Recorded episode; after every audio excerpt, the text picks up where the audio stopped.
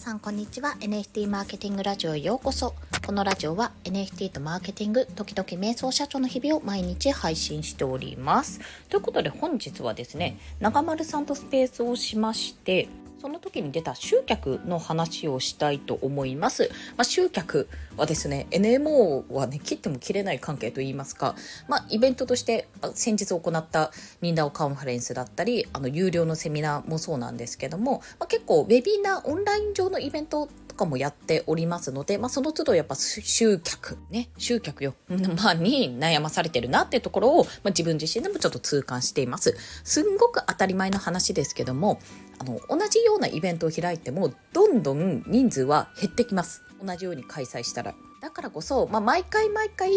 新しい手を考えなさいっていうわけではないと思いますが、やっぱり手こ入れっていうのは必要になってくると思っているんですね。で、まあ、今回ね、中丸さんとお話ししたのは、ちょっとイベントの内容までは把握しきれてはないんですけども、なんか確実に来てもらうためにはどうしたらいいかなとか、申し込みをしてもらうためにはどうしたらいいかなって話をしていたんですよ。で、チラシを配っている時に、まだその時点では申し込みフォームとかができてないから、まあ、とりあえず宣伝ということでチラシを配るってことをやったって話をされていたので以前ね私がニンケット第1回目のニンケットで、まあ、同様にチラシを配った時に圭介さんにねめちゃめちゃこれを言われたこうしなきゃダメよっていうことを言われたことを思い出したのを伝えたんですね、まあ、何かというとその時ね、えっと、第3回目の NFT 総合シンポジウムのチラシだったんですよ。で、それ自体はもう申し込みフォームがついていたんですね。私のチラシの方には。で、リンケットで配るんだったら、ただ配るんじゃなくて、その場で申し込みをさせなさいと。申し込みしてくれたら、まあ、例えばそこの場に置いてあった無料で配っていた、まあ、イラスト集とかもあったので、そういったのを持ってっていいですよって形にしなさいと。でも、確かになって思ったんです。結局、ビラをね、ビラとかチラシとかもらっても、その場で申し込むことをしないと、まあ私も経験あるんですけど、忘れちゃうんですよね。忘れてそのままにしてなんか終わってたみたいな感じのことが多いんですよ。だから、まあ、あ、聞いたって、あ、こんなのあるんだって聞いて、あ、じゃあなんか、とりあえず行けるかどうかわかんないけど無料だし、オンラインだったら別に外にいても見れるし、みたいな感じですぐ申し込めるような状況。だから即そこで申し込み完了できるような環境を作っておいた方がいいもう一押しですよね。それがワンプとかで申し込み完了しましたができればいいんですけど、まあ、PTX の場合はアカウント作って、なおかつアンケートとかね、ちょっと私が入れちゃってるのも良くないんですが、まあ、そういったこともあるので、使用上としてはあんまり良くないかも。まあ、PTX に申し込むアカウントを先に作っておくってことをしとけば割と楽にできるかもしれないんですよ。まあ、そんなことも思って、まあ、とにかく来てもらうには、あ、名前とメールアドレスさえ教えてくれれば、こちら仮予約しときますよとかでもいいし、名刺くれればいいですよとか、あとは、その場で決まってなくても、じゃあメールアドレスを登録してくれれば、そこに申し込み用のフォームを送りますっていう形にすれば、まあ、メルマガというかメーリングリストができるようなになるじゃないですか。で、メルマガに登録しちゃえば、その後のね、情報とかも送ることができるっていうのも一つかもしれないなというふうに思いました。まあ、ちょっと勝手にメルマガ登録するのはどうかって言われたら、まあそうだなっていうふうには思うんですけどね。だから、いかにその場で決めさせるか行動させるかってことが特にこう直接会う時にはやり取りが必要になってくるんだと思いますじゃあ、まあ、このデジタル上だったらどうしたらいいかっていうとやっぱりそこって一言なんですよね訴求する一言と今やらないと損だなって思わせることとすぐに30秒でできるとかそういった心のハードルを一つ一つ取り崩していくっていうところがやっぱり重要になってきて、まあ、この辺でやっぱセールスライティングだったりこれやっぱ周平さんすごい上手いな上手だなって。あとねリコさん最近見ててリコさんの文章もねあのハッとするんですよ。あなんか上手いなって思う。そういったところとか見てやっぱ学んでいくのがいいのかなというふうにも思っております。だから私がね、まあ、特に NMO だと提供しているものってほぼ無料で、しかもオンラインでやってるから、参加するハードルはめちゃめちゃ低いはずなんですよ。だってリアルで、リアルの会場じゃないから別に地理的な問題もないし、オンラインでやってるから、まあ、すっぴんでもね、ノーメイクすっぴんとかでも全然見られるし、どこにいてもネット環境さえつなげれば聞けるし、あと、最悪聞けなかったら、あ、予定入ってたって後から分かっても無料だから別にキャンセルとかする必要ないし、みたいなところが多分あるはずなのよ。だからね、ニンダオも、そう、総合シンポジウムもそうだけど、申し込みしないと損をするって仕組み、その無料だけど申し込みをしないと損をする仕組みっていうのを作っておいた方がいいのかなってちょっと思った。だから申し込んだ人だけには、例えば参加賞 SBT はガスレスフリーミントにします。で、申し込んでない人は、あの、YouTube 経由で多分見ると思うから、ここにはガスレスフリーミントのサイトは載せずにちゃんと購入できるようなサイトにするとか。そういうふうにまあちょっと考えましたね。ただねそういうふうにサイトを2つ作るとかってやっぱり手間もかかるので申し込み者限定とか申し込み者の方の中からアンケートに答えてくれた人に限定で渡すものもありますとか、なんかそういう特典をつける、まあ、これをしないと損をするなっていうものをつけた方がいいのかなっていうところはちょっと感じたかな。まあ、ただ、それはでも本質的なところじゃなくて、本当はライブで聞かないと、ここのイベントに参加しないと損をするなを本当は作った方がいいんですよ。そうするとね、やっぱライブで参加するには申し込まなきゃ見られないので、今スペースでも流してますけどもこういったカンファレンス系は。これなぜスペースで流してるかっていうとほぼ一日中、まあ、半日ぐらいかなあのスペース開いてるから誰かしら来てくれるんですよ。で耳だけしか参加できない人は大体それで聞いてきてくれるので、まあ、そういった宣伝としてやっているんですね。だ、まあ、個人的にはやっぱりスライドをね、せっかく作ってくれてるわけだし、発表ね、やっぱ聞いてほしいし、ライブで聞いて、まあ、そのコメントとかを寄せてくれるような状況になったらすごく嬉しいんですよ。こんな環境を作るにはどうしたらいいかな、というところをね、まあ、考える日々でございます。た、このイベントの集客がもう少しね、まあ、伸びたら、やっぱスポンサーって手も考えていて、ここにね、せっかくだからつなげたいんですよ。認知拡大とか、発表者の方々のことをたくさんの人に知ってもらうっていうのももちろん大前提なんですが、やっぱり最終的にスポンサーというか、まあ、そのイベントだけで、ちゃんと収益を賄える。収益収益じゃないか。ちゃんと収支トントンにできるような状況にしたいんですね。で、ニンダオに関しては、CNN のトレジャリーから支援いただいてるので、経費分は基本的にトントンに、まあ、なってる私が計算してるし、まあ、あの、私の実動とかは入ってないですけど、そこに。あ、当日以外ですね。当日はね、今回ちょっと入れさせてもらったんですよ。で、この部分がさ、もしスポンサーって形になれば、まあ、本当に忍者ダウと関連のある企業さんとかのスポンサーがもらえたら、トリジャリを使う必要がなくなって、その分ね、トリジャリが潤ってくるっていうことも、こちらとしては、まあ、他のプロジェクトに資金を回せるってことがまずいいと思うし、やっぱりね、まあ、いつかは独立した事業としてやれないとダメなのかなとも思うところあるんですよ。まあ、要は CNN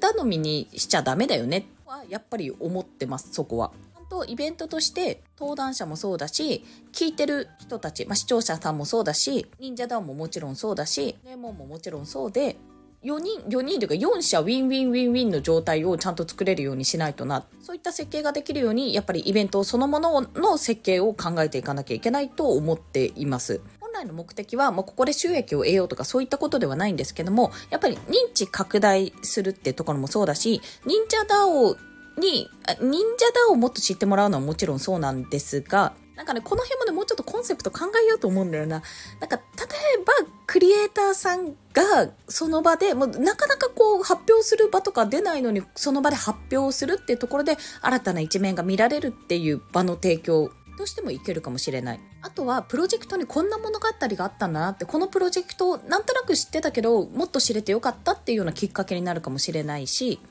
来だったら本当は参加したくなる。その、まあ、今すでにいる人も、まだ入ってない人も、なんか参加してみないなって、見たいなって、一緒にここにいたいなって思えるような、そんなカンファレンスができるといいと思ってるんですけど、ちょっとね、この辺の言語化がなかなか難しいと。で、NFT 総合シンポジウムの場合は、どちらかというと、まあ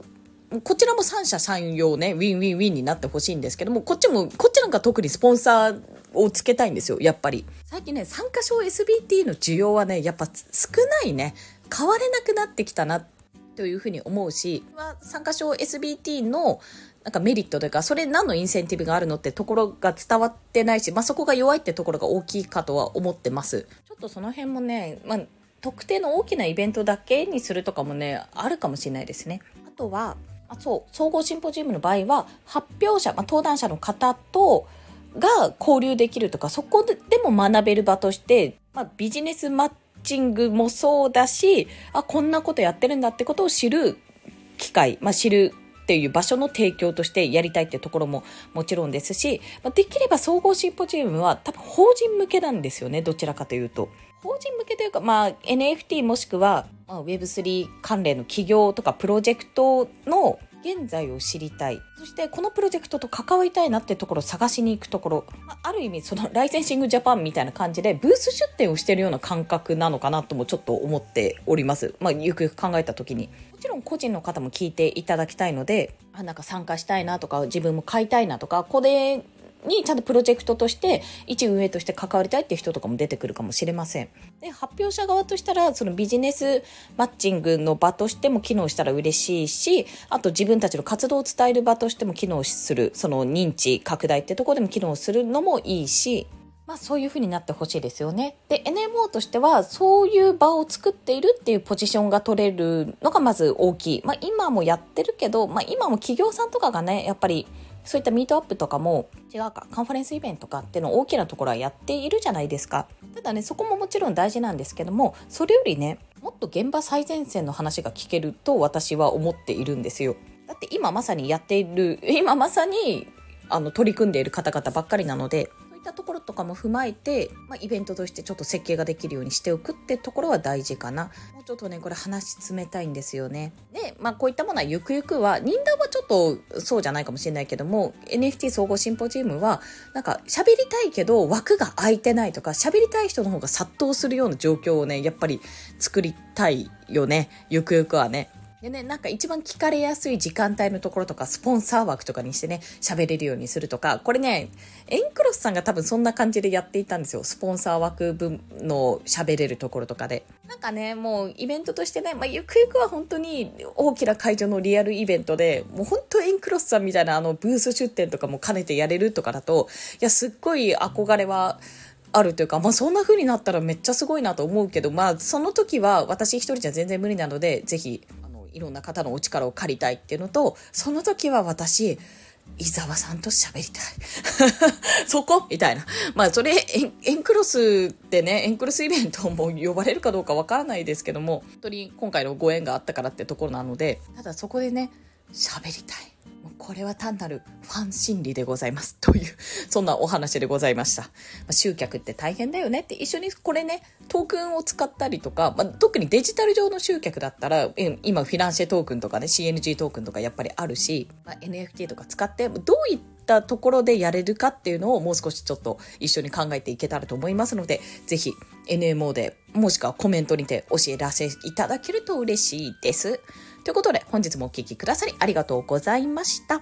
最後にね、2月のセミナーのお知らせでございます。2月はですね、全部で、あのね、まだ PTX 作ってないのも含めて4つ予定しております。1つ目は NFT で出た利益どう申告する初心者向け確定申告セミナー。こちら11塾さんの主催で開催いたします。2月13火曜日12時。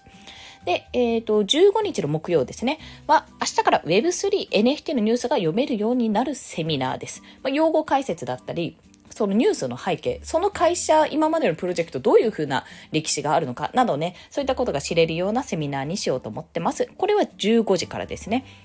で、21日水曜日の15時からは Web3 で夢を現実に企業における資金調達の新しいアプローチということで、あの、どうしよう。本当この辺の資料どうしようってとこなんですが、まあ、それこそフィナンシェのを使った資金調達もそうだし、クラウドファンディングもそうだし、まあ、あと融資とか様々な選択肢がある中で、まあ、Web3 というかデジタル上のね、今あるサービスを使うとしたらこういったことができますっていうようなお話を、まあ、いくつか紹介できたらと思っております。まあ、いずれも私、専門家ではないので、まあ、自分だったらこうですよっていうような形でお話をしますので、ぜひよろしくお願いします。あと28日だ。28日の水水曜日10時30分朝のですね、にリコさんによるチャット GPT の初心者向けセミナー、より初心者向けセミナーを開催しようと思ってます。こちら PTX もあの準備次第お伝えしますので、ぜひお申し込みいただけると嬉しいです。ということで、本日もお聴きくださりありがとうございました。今日も一日頑張っていきましょう。またねバイバイ。